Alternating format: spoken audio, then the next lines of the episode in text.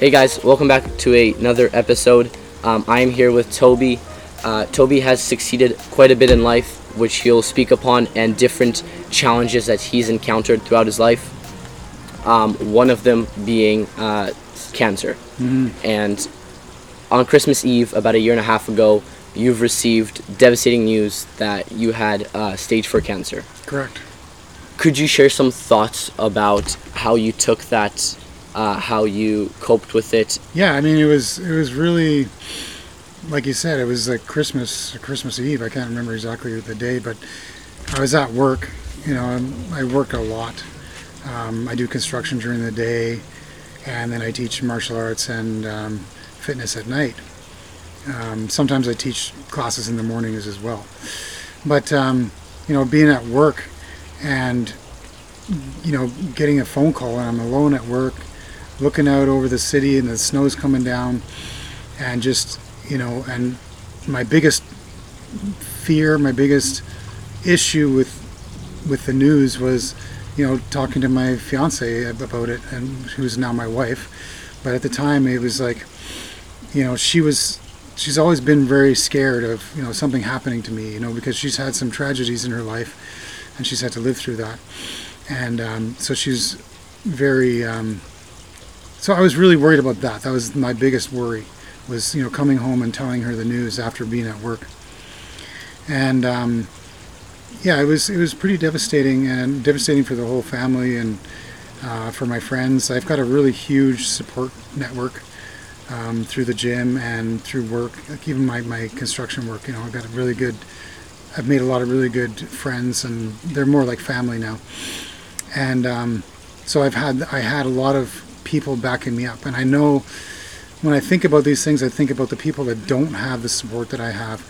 I see people in the hospital all the time that come in by themselves to do their chemo, and I've always got my mother-in-law driving me there, and my wife sitting beside me through the entire process of the chemo um, and stuff like that. And I see people that that aren't, that don't have that. But you know, that support network is not something that came by accident. I spent years, you know, uh, when I first moved to Maple Ridge, I didn't know a single person here, and um, it was, you know, a desire for me to to to find a community and find a place here in this in this town. And uh, it's a pretty insular kind of town. There's a lot of um, really close knit kind of groups and stuff like that. And uh, it was it was hard to break into it, but the gym really helped me with that. I started the first gym um, and I called it um, Raptor Athletic Club and then Raptor Fight Club. And, you know, we had a lot of fighters and we had a lot of, you know, families that would come in and the kids would do some kickboxing and do some uh, fitness and stuff like that, and the, the wives and and the and then a lot of the guys were starting to get into actually fighting and and then some of the girls started getting into it, especially when um, you know Ronda Rousey came around and started um, getting MMA into uh, or getting women into MMA. So, and like my relationships really grew with these people. Like Logan sitting here with me right now, one of the one of the kids basically that you know started with me, and now he's got a couple of kids of his own. Um, you know, um, I, I've got so many of my students that have grown up in my classes that started out as you know students. They were they were kids, high school age kids, or even younger and now they they're grown up and they have kids and stuff like that. So the that community backed me up with with all of that, and I have them at my back all the time. I always feel it, and that community is is something that anybody can cultivate a community. Um, but you have to do it. You have to actively work on that. It's really, really important to have those people at your back, um, and that that has really helped me to get through.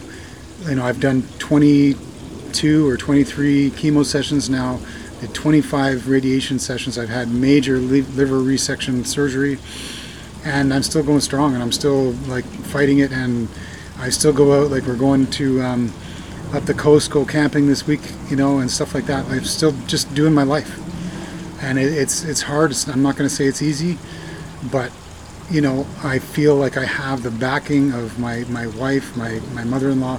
I have the backing of my friends, which are, you know, closer to family than anything. I imagine you walk into the center, and how do these chemo sessions work for those who don't know, and what do they do to your body? Oh yeah, I mean, you walk in, you have your appointment, you go sit in a chair, and the nurses come over. And the nurses are absolutely, absolutely amazing. Like they're absolutely, I can't say enough about the care that I get in the hospital. I go to Abbotsford uh, Regional Hospital, and uh, it's a, can- a big cancer center there. Um, so you walk in, you sit in a chair.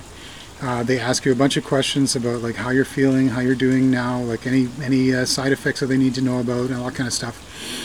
And then they, uh, I have a port, which is like a, basically it's like a, a port that goes. You can see it here. It goes directly into my heart.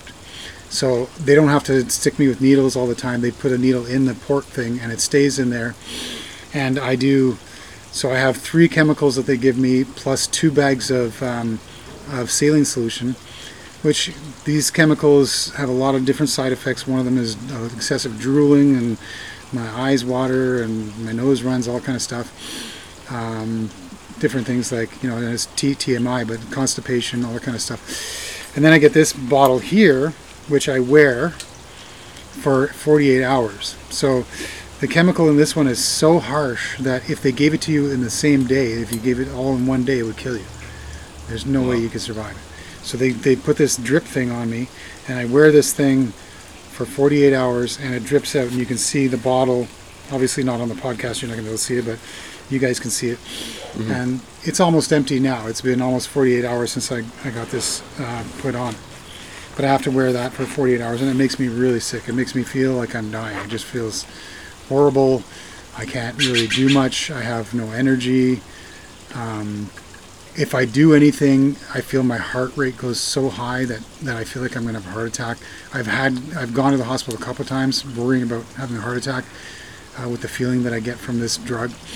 And uh, they did full heart scans on me, and they said you're healthy. You know your heart is like a 20 year old's. You're you're fine.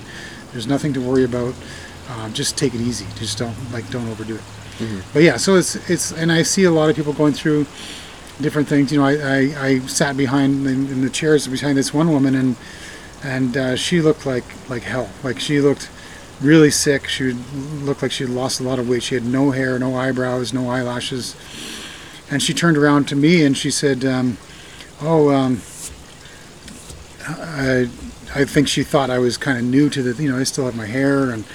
Stuff like that, and she asked me, "Oh, how many sessions have you done?" And I said, uh, "I'm at um, at the time I think I was at 15 sessions. She's she looked at me with these big wide eyes. She says, "Oh my gosh, really? 15 sessions?" And I said, "How many have you done?" She says, "I've done two. And she Wow. looked like like you know. So I, there's people that have that are going through this that are going through. It seems like a lot worse than I am. So I I don't feel like I have anything to complain about. Um, and I have, like I said, I have a great support network. So yeah. Most people would not survive half the amount of treatment uh, you've gone through. Yeah. Where are you getting your strength from uh, to continue with these treatment sessions? And how does it affect your body each time you go through one of these sessions?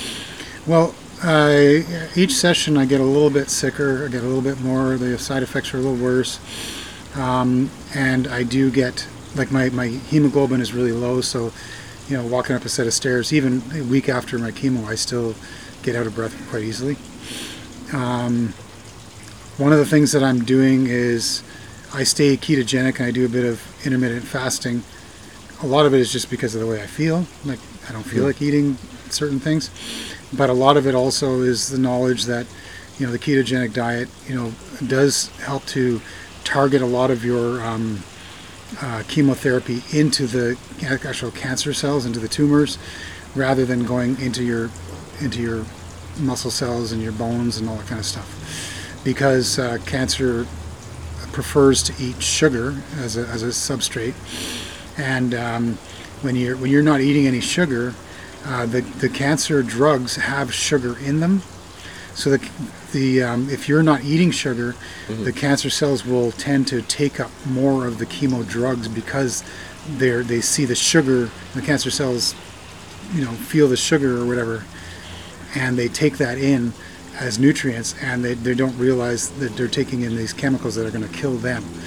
So I find the side effects a lot better when I'm intermittent fasting and doing ketogenic diet during my, my chemo days. uh, so that helps a lot.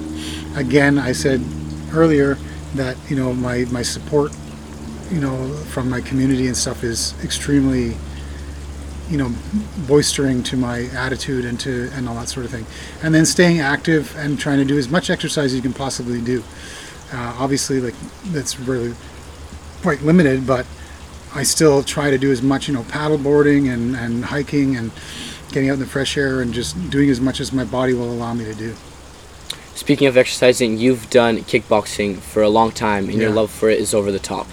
Um, I know that you've practiced kickboxing with Bruce Lee's cousin, Hon Lee. Mhm. Uh, could you tell us a little bit about Hon Lee, who he is as a person, and what important lessons, life lessons, has he taught you Oh my? God! I training. couldn't believe. I mean, he was like a father to me. Uh, he was to a lot of uh, the students. I was with him for a long time. Um, he uh, he grew up in China. Or no, no, sorry, I'm sorry. He grew up in, in Hawaii, and he just got picked on a lot. His dad was from China, and you know he got picked on a lot by the the bigger, you know, Hawaiian uh, people, and you know he's a small little guy and um, so he, he was approaching his father asking him like you know can you teach me some kung fu and his dad's like oh you're you're not you're you're too american i don't want to teach you kung fu like you know uh, you don't respect uh, your culture and you don't respect the, the martial art. So um, hon went and you know kind of rebelled and went and started taking karate which is you know if you're chinese you know and your son's taking karate it's kind of an insult um, in a way. Um, but he did the, the karate and he started getting pretty good at it and he went and challenged his dad one day and he's like dad you know like i want to show you what i've learned in karate. And and his dad's like yeah whatever. And um, so they did a little sparring and his dad kicked his butt big time and uh, he's like dad why won't you just teach me the kung fu like i'm chinese i want to learn my martial art from my my country from my my um, you know from my my people you know and his dad's like okay fine like it, you're showing me that you have initiative and that you, you want to work hard at it, so I'll teach you. So he started teaching Hon Kung Fu. And Hon got really good at it and really dedicated a lot of his time to it. And um, his dad says, Look, if you want to really learn Kung Fu, you have to go to China. So he sent him to China, brought him there, and um, he set him up in a, in a temple. It was a Choy Li Fut system of Kung Fu. And uh, he trained there for 16 years and basically did all his schooling through the through the temple. So like you know did his english classes and his mathematics and his whatever all his classes. But in the morning they would do kung fu and at, at noon they would do kung fu. At night they would do kung fu and so like you know he was like steeped steeped into this uh, world of of fighting and learning the fighting arts. And then he went to um, with his friends they would go out on the weekends and they would uh, go and watch um, you know shows and stuff in town. And uh, so he was sitting there and they were watching some fights. There were some um, you know like these kind of they would set up a, a little boxing ring and they would have these little little fights. And um, the winner of the fight would challenge somebody from the audience or somebody from the audience would challenge the winner and then they would go on from there. So hon got up to go and get some rice uh, for a little snack and he came back to his seat and uh, he didn't realize that he'd kicked off his shoes and he was you know walking around bare feet and one of his one of his fellow students threw his shoe into the into the boxing ring which was a challenge. So the, the, the winner of the fight comes out and he says whose shoe is this? And hon's like oh that's my shoe. He's like oh so you want to fight me? So he's like uh, i didn't i didn't throw the shoe. Get in here. So they, they sent him in the ring and he went in and he beat the guy the, the winner of this this fight. At the end of the fight the guy the the referee came up and, and handed him a hat full of money and he's like oh my god i made money doing this? Like okay that's cool. And then he started doing this every weekend going there and getting doing these fights and making some money. And then somebody approached him one day and said look if you really want to learn how to fight you got to go to thailand and learn how to fight properly he says like the kung fu is, is cool and, and all that kind of stuff and it's a great martial art but you know if you want to learn how to ring fight to fight in the ring against a guy you know uh, you got to learn muay thai so he went to Thailand and he started training in Thai, Thai fighting. He did 109 fights and he lost two Wow. of two of those fights in Thailand. And then he um, he moved to America and he took his winnings and, and he's like, you know, he really admired um, uh, Muhammad Ali and Joe Frazier. So he actually went and trained with Eddie Futch and Angelo Dundee uh, and learned American North American boxing from those guys, right? From like the masters of North American boxing at the time, right?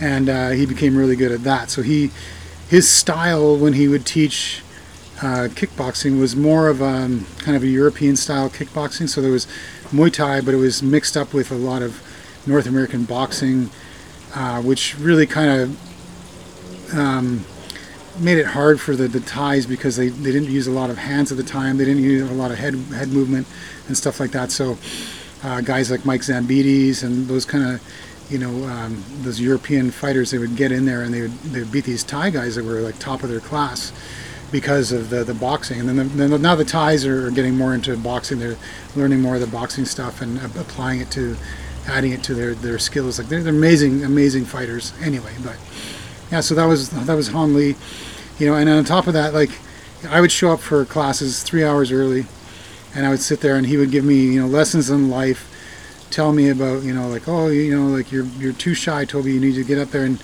he was the one that you know said like you know pushed me in front of a class of 50 students.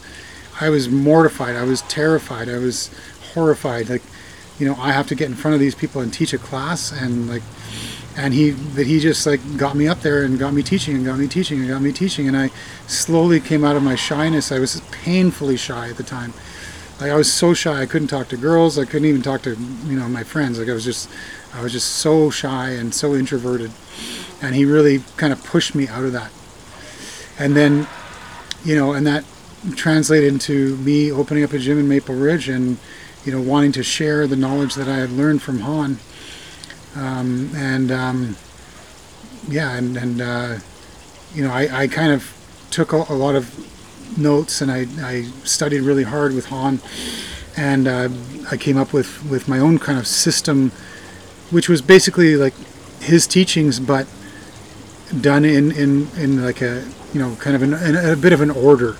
I had to it so that I would teach people this stuff and then I would move on to this lesson and into this lesson and to this lesson um, so they would learn all the fundamentals and they would master the fundamentals and move on from there into these uh, into these you know more and more technique and more and more stuff. But it, it all came from Hon. Like I, I didn't make this stuff up. I didn't you know it came from all of his learning from from kung fu to Thai Thai boxing to North American boxing. You spoke about you being an introvert. And Hon Lee helping you get out of that. Oh yeah. For those students who are introverts and have a hard time getting out of their shell, opening up to different things in life. What advice would you give to them? Well, they're already taking the first step. Getting into like going into a martial arts club, it's very unnerving. It doesn't matter who you are. Like I get, you know, people coming into the gym and, and they're they're so nervous. They're worried that some big guy's going to beat the crap out of them in the first boxing class, or they're worried about. It. And then when they get in there and they realize that this is a community of people and they're all there to help you and and these guys that, that have been training and fighting and, and in the ring a lot and stuff like that, that that you're you're worried about like oh my god that guy's big and he's strong and he's got tattoos and all that kind of stuff. And then they turn out to be your best buddy and they're like they're guiding you through and they're helping you and stuff like that. So getting into the gym is the first step uh, you're already creating that community for yourself you're already learning you're learning things and you're making friends you're developing your confidence uh, martial arts is fantastic for that. It doesn't even even if you don't care about martial arts, even if you don't want to be a fighter, it's a really good thing. I've I've seen, you know, especially particularly women who come in and they're you know there's a school teacher and they're, you know they've they've they're they're just not feeling confident about themselves and they're they're terrified when they first come into the class and the next thing you know like they're they're sparring with people they're they're sparring with like like professional fighters in the in, in the ring and stuff and they're getting punched once in a while and stuff like that, but their confidence level has gone up dramatically. Um, and the other thing is, you know, putting yourself out there. Like I, I needed Hon to, to, to have to, to because I was so painfully shy. I needed that that push to get in front of the class and to teach those teach those classes. And I was so terrified, uh, my stage fright and everything else. After a while, that stage fright went away, you know. And when you're getting in the ring, like you got the the you got stage fright plus you have you have the fright of you know getting in the ring with a guy that wants to tear your head off right so you're you know you kind of get over your stage fright pretty quickly doing that you know so doing a couple tournaments uh, tournaments are great because you're you're pretty safe in a tournament uh, scenario you're not really getting the kick crap out of you, crap kicked out of you. Uh, but at the same time, you are under pressure. You do have people watching you. There might be six other fights happening at the same time, so it's not the same as getting in front of, you know, a thousand people by yourself in the ring with another guy that wants to tear your head off. But, but it's a first step. You know, it's a good step. The tournaments are great. I see people their confidence, like their confidence level, rise dramatically uh, competing in some tournaments. So yeah, that's maybe my advice for that. Many years ago, you had a close friend who you decided to go into business with. Um, for those students who are thinking about going into a business with their close friends, most often doesn't end up working out. What advice could you give to students who are willing to go in that, down that path and try to open up a business or start something with their friends? Yeah, um, it's it is difficult, and it is it can like um, throw a rift into a relationship and stuff like that. Making sure that that all your bases are covered, all your you know dot their i's, cross the t's, all that kind of stuff. When it comes to the legal portions of things and uh, like you know how the partnership's going to work, um, how the you know the profits are divided, how the how the profits are you know what profits are going back into the business you know, um, all that kind of stuff because you don't want to find that stuff out halfway through, you know, working with a person. And the person that I worked with, you know, we were best friends and we were we were really close. Um, and everything, I mean, everything was great. Like everything worked out fine uh, until he decided to go to school, and then he basically kind of like stepped out of the out of the partnership and stuff like that. And I found it really hard after that to to keep the business going because it was at least a two person show, uh, two person business. Like you, you, I needed somebody doing sales and picking up furniture. I was doing a furniture shop and stuff at the time, and um, you know, like just like doing it on my own just was not not working for me, um, which is unfortunate. But at the same time, I learned I learned a lot. Uh, I learned a lot about business. All the businesses that I've, you know, the, the gym and everything else that I've done, and my construction business and all that. I've learned so much, and like I knew nothing. You know, I knew nothing, and you know, working through the the bugs and stuff as I went was was the best schooling that I could possibly get. Like going to business school is one thing, but like getting into a business and, and learning the ups and downs and, and what works and what doesn't work um, is in my opinion like the, the, the best education that you can possibly get in business Real life experiences Definitely, yeah. also add a lot.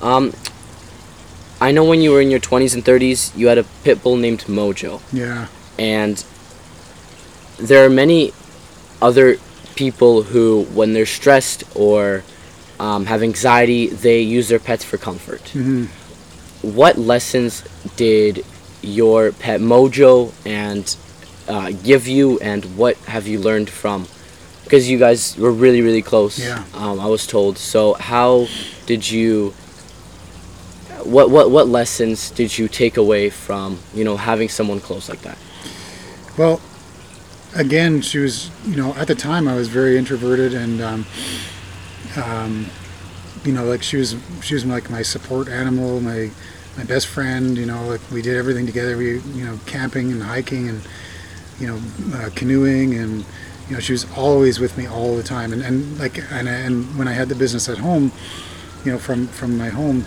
um, I had a big shop and stuff like that, and she just hung out with me the entire day that we were working, like that I was working, and um, and and you know, so I mean, it it taught me the the um, like the importance of that. You know, like I have a I like my last dog passed away as well not that long ago, and um, you know, I have a cat now, and you know, the cat is like the cat lies with me all the time when I'm feeling crappy from chemo and stuff like that, and he's always there with me, and like we hang out all the time and stuff like that. And but it's taught me like the the uh, really Im- importance of you know animals to me are extremely important. Uh, if you can't have an animal, or if you don't, if you're not into having animals as pets, um, like having those those people around you, that community and that support, and feeling the love from people that that you know that want to see you get better, that want to see you succeed in your if you're doing business or whatever. Uh, those positive people, you know, here's an example. You could have, you can make ten friends. You can go to a, a pub or you can go to a club or join a you know a, a sport or something like that, and you can meet ten people. And out of those ten people, maybe one of them can become like a really close personal friend. That's that's really important to you. And um, you know, pets pets are a lot easier because they're, they're, they're I've never met a bad pet. Like I've never you never see a dog that's like a shitty person. Right. That, that- that, you know, they don't want to be around. The dogs are always great, and cats are always, you know, they're, they're, they're cats are cats, right? But with people, um, finding those support people and those those people that are going to be loyal, like a, like that dog, and going to be, you know, um, happy to see you and happy, you know, like that that really care about you, is extremely important when you're going through anything. You could be going through cancer. You could be going through opening up a business and trying to succeed. And those positive, helpful, caring people and the and your pets and stuff like that are really important. Um, but also, it taught me a lot about loss and about grief. You know, I had lost you know grandparents and, and stuff that I wasn't really that close to. I had lost, you know, um, at that time, like my my brother died uh, around that time. But again, I wasn't very close to him. You know, so but this this was like a loss that was absolutely devastating, and it taught me a lot about how to lose somebody, how to lose you know somebody or something that you care about so much, and that has been there with you through all these things, and and seen you through all of this these changes and all this uh, progression of your life, and for them to be gone and how how freaking devastating it is but but learning a lot about how to grieve and how to how to have that grief and live with it and get through it. Having mentors is a really important thing for anyone who wants to succeed or get above where they are now. Who were your mentors? I bet Hon Lee was a great mentor for you, but were there any other mentors that pushed you into the direction that you wanted to go or pushed you in a, into a direction that they wanted you to go? well frankly i find them all along the path like they're they're everywhere they're they're not that hard to find if your eyes are open um, you'll be you know you'll be working with somebody or like as an as a great example like one of my students brendan you know like he was um, just a guy that came in off the street and like wanted to learn how to fight and i got him some fights and he did really well. He's extremely strong. He's the the most jacked asian guy i've ever seen in my life. Uh, a very strong guy. Uh, but also like i recognize in him like a lot of just really good sensibility um, really intelligent very um, business savvy. He was running a couple businesses before um, before all this happened but uh, at one point i was struggling so much with my business uh, paying mortgage raising three three little kids uh, just trying to trying to live. And I was trying to run the gym at the same time and I had no help. I was by myself like running this gym. It was really difficult. And um, Brendan approached me one day and he says look I really care about this gym. I really want this gym to, to continue um, so I'm willing to, to, to buy you out of the gym and we'll just keep it going the way the way it's going and we'll, we'll, we'll build it and we'll expand on it. He says I guarantee you like this gym will be 10 times the size in a few years. And he was absolutely right. Like he he had a better business sense than, than I did.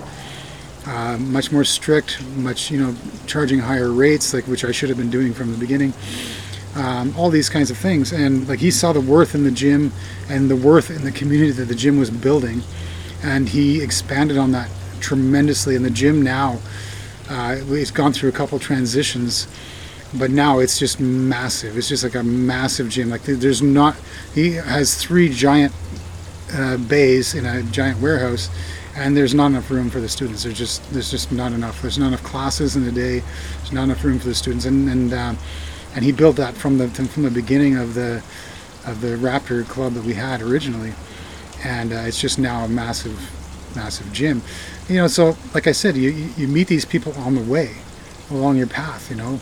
And you got to recognize them. You got to latch onto them find them get the the whether, whether it's spiritual advice whether it's emotional advice whether it's um, whether it's business advice you find these people along your path. And you just you gotta like recognize that that's the person that's you know I need that that mentor. I need that mentor in this section of my life. He might not be you know a father figure. He might not be like whatever other capacity, but in this in this capacity, in this certain area of your life, this is the person that you need at that moment, and you will find them. Um, but you, you won't find them if your eyes aren't open, if you're not looking. What was the exact reason why you decided to go into kickboxing? Was it because you were picked on in school, you wanted to defend yourself, or was there some other reason? Uh, it was a long story, but you know, I went through some bad stuff in, in my schooling and, and that sort of thing. Um, we'll put it this way: the school that I went to, the one school that I went to, the bad one, uh, it's been closed down now by the students, by my fellow students. They sued the pants off of the school and had it shut down. Wow. So I went through a lot of stuff, and, and, and when I came out of that school, I felt really small. I felt really insignificant. I felt really, um, you know, like I had to find my own agency, find my own personality, find my own strength. And um, so I, I, you know, I was already into martial arts at the time. I was already doing boxing with my brother and um, doing little, small little fights and stuff like that. Um, and I was, you know, I wanted to do karate and kickboxing and taekwondo. I did all that stuff. Did gung fu. I did a whole bunch of, you know, I did Filipino stick fighting, arnis. I did a lot of different martial arts. You know, searching for the martial art that, and I kept going back to kickboxing, kept going back to boxing. And then, and then it was, you know, like I, I was literally looking through the phone book, like kickboxing Richmond, you know, where I was living at the time. And I found Hon Lee's name and the gym at the time was called Richmond Kung Fu. So I was like, well, a Kung Fu place, like I don't really want to learn Kung Fu, I want to learn kickboxing, but they had kickboxing there, and I went there, and like you know, the rest is history when it comes to comes to that. But you know, through my whole life, I've been searching for that, you know, trying to find that strength, try to find that the courage, trying to find the, you know, the stuff that comes from taking martial arts and that confidence and so on. Could you share an interesting story where you had to use your uh, skills to either defend yourself Okay, this is a good else? story, and it involves somebody you know very well. We were driving through town. We were driving downtown, and uh, this guy cut us off in a BMW, and um, and this person honked at him, and uh, the guy took offense to us honking at him. And the, the, my friend was driving, I was in the passenger seat, and the guy pulled in front of us and like basically cut us off so so we couldn't go anywhere. And then in the middle of an intersection too, right in Vancouver, which is like crazy driving place. And uh, he got he gets out of the car and he's big, like he's he's kind of shorter, but he's really jacked, you know.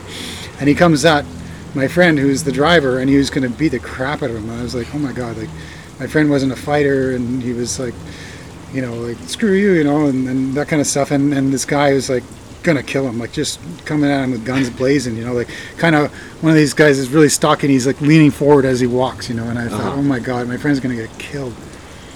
So I got in between them, and the guy took a couple swings at me, and I bobbed under his punches, and I I hit him a couple times, and then I kind of did a hockey fight. I just kind of pulled his shirt up over his head, and I slammed his head into the hood of the, the car, and um, of his car, you know, the BMW.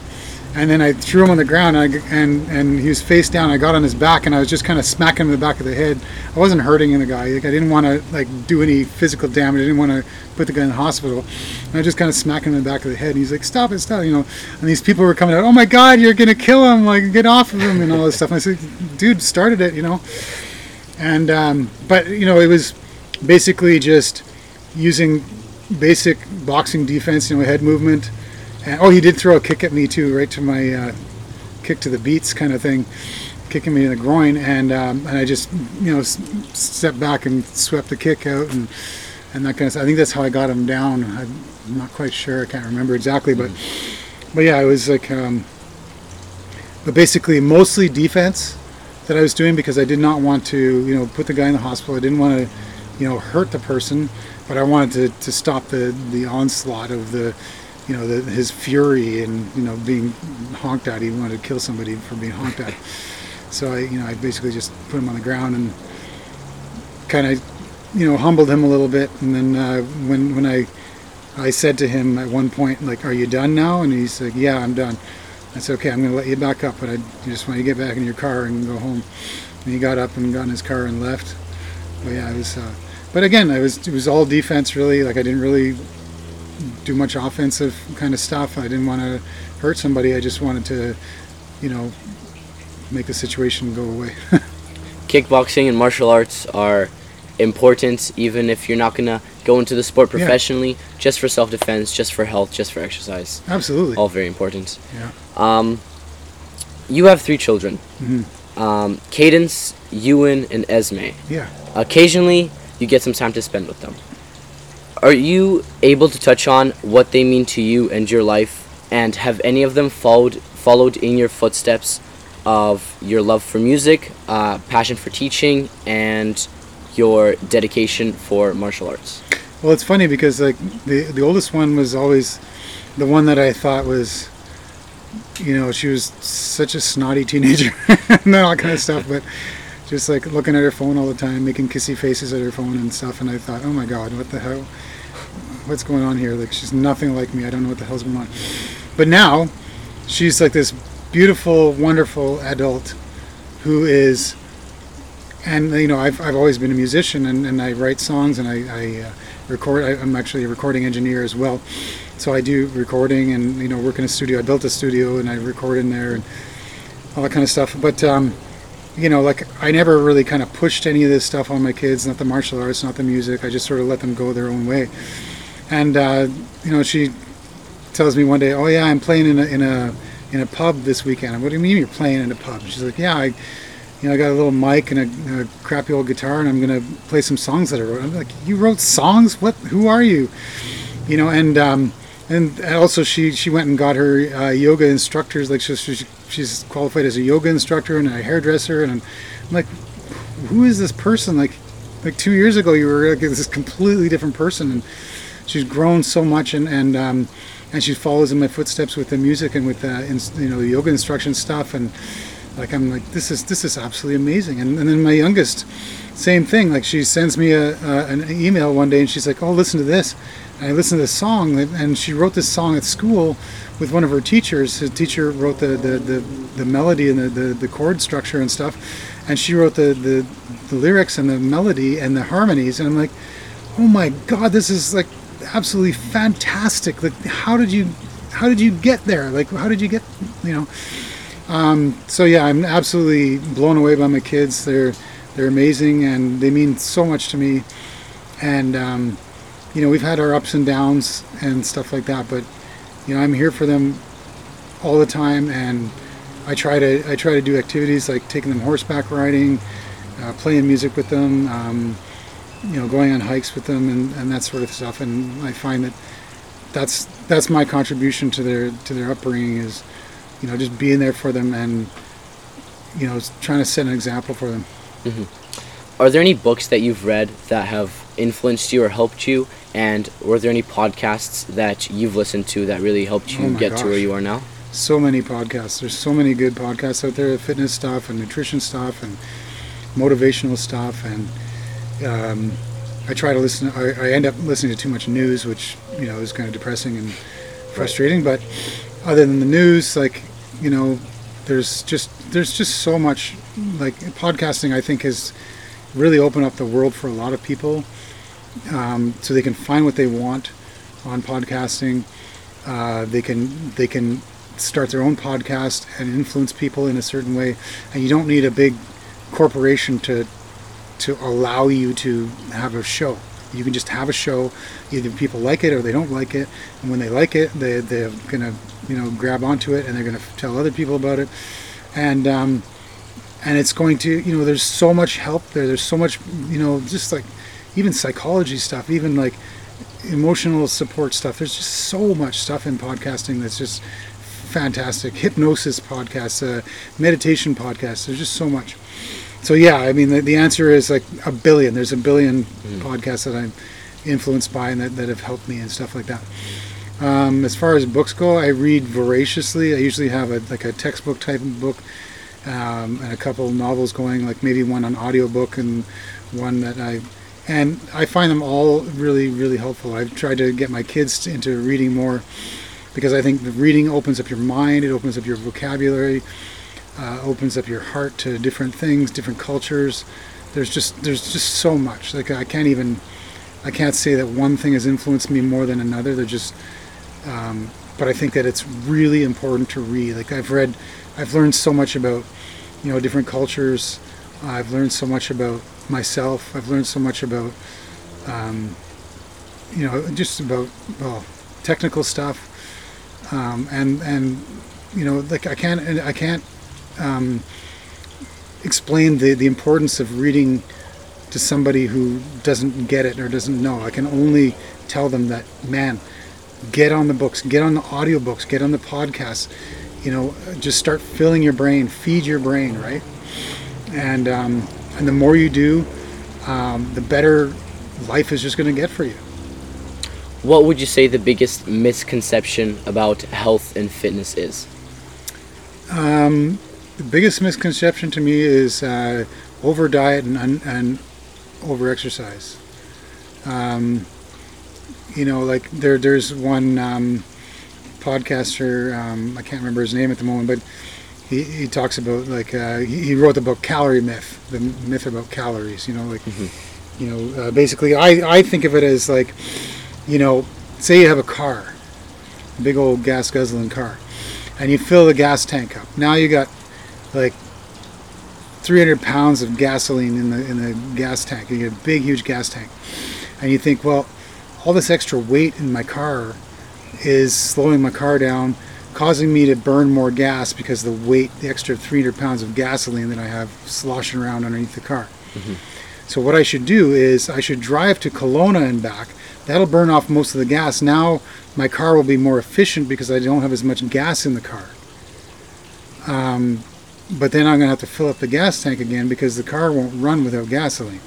That's kind of what I think about calories people tell you, well, you gotta take, you gotta lower your calories, you gotta do more exercise so you can burn more calories. But you burn those calories, you still have to fill the fuel tank back up. Uh, you burn those calories, um, you know, it's like it's like burning off the gas that you need to, to, to function in your life, and then then you're walking around with you know, low gasoline, and what happens is like literally as you're lowering your calories and increasing your exercise you're actually slowing your, your metabolism down. Your thyroid stops to work as, as efficiently as possible. So you know i try to tell people like when they're when i see them at the gym and they're they're coming to the gym five days a week six days a week they're doing like back to back you know cardio classes and stuff like that and they're not eating and stuff like that i said that'll work for you for a very very short time and you will destroy your metabolism mm-hmm. and um, you know, my, my wife had an eating disorder for a while, and there was one point where she was eating, you know, 700 calories a day and working out of the gym three three hours. Like she had several different um, gym memberships because they would kick her out of one gym and she'd go to the other one and do another cardio class. And she started to put on weight. I have permission, believe, by the way, to, to, to disclose this this story. But uh, she started to put on weight, and she was going to her nutritionist and saying, what the hell, like crying and saying, you know, what the hell, I'm gaining weight and I'm not eating. I can't live like this, like, and I'm working out so hard and trying to. And the nutritionist said, well, you've destroyed your metabolism, hmm. you know, and this is what's going to happen. This is, you know, this is the way. And she said, like, you know, maybe work towards more of an intuitive eating. And there's there's books on intuitive eating, um, learning how to, you know, what calories your body needs, what foods your body needs, um, how much exercise your body needs instead of trying to slam it and, and try to hack it into submission because all you're doing is causing more problems. And that's the thing that I've, I've noticed. I've, I've read every every book the there is on every diet. I've tried every diet. I've done lots of dieting for fights, you know, trying to burn calories and, you know, you know, uh, uh, dehydrate yourself and all these things that we go through as fighters, right? Logan, Logan's done the same thing and it backfires on you. You get you, you um, as soon as you've done your weigh-in, you put on 20 pounds, guaranteed every time, and then you put on another 10 pounds after that, and it, it just like this vicious cycle. You're constantly fighting that weight. When I started to let go of that, mm-hmm. of that constant, you know, burning calories kind of crap that I was doing, I started letting go of that, eating a little higher fat diet, and not being afraid of fat and um, and doing more realistic exercise, doing more when I would do exercise instead of you know killing myself with cardio, I would go in and do more you know technical exercise. I'd hit the, the pads more, I'd hit the bag more, uh, do more drills that that build the skills, right? And I would get my exercise that way, and it wasn't a frantic need to burn calories. It was more you know working on my technique, and then I got better as a fighter. I got better as a coach. I got better. You know, I, I lost the friggin' weight that I was trying to lose instead of trying to kill myself burning calories. And um, and and I you know I eat what I want. I eat often. I eat you know as much as I want, and I do as much exercise as I want. And you can see me. I've I've had the same weight, even with the cancer. You know I've kept the same weight for almost 20 years now. Hmm. Interesting. Well, everything should be in balance with food, nutrition, Yeah. everything, working out, everything. Yeah. Thank you so much for coming on. It's been a pleasure. I've learned a lot about different advice, different tips and tricks on how to get where you want to go, and it's been an honor. Thank you very well, much for coming it's on. been an honor to, to do the podcast with you, and um, also, you know, I know I kind of go on a lot. Probably made it easy for you as an interviewer because I tend to talk. Uh, but uh, but yeah, it's it's. I think it's a very helpful uh, podcast, and I think that people are going to get a lot out of the different interviews that you're doing. Hopefully they do. Thank you very much. Excellent.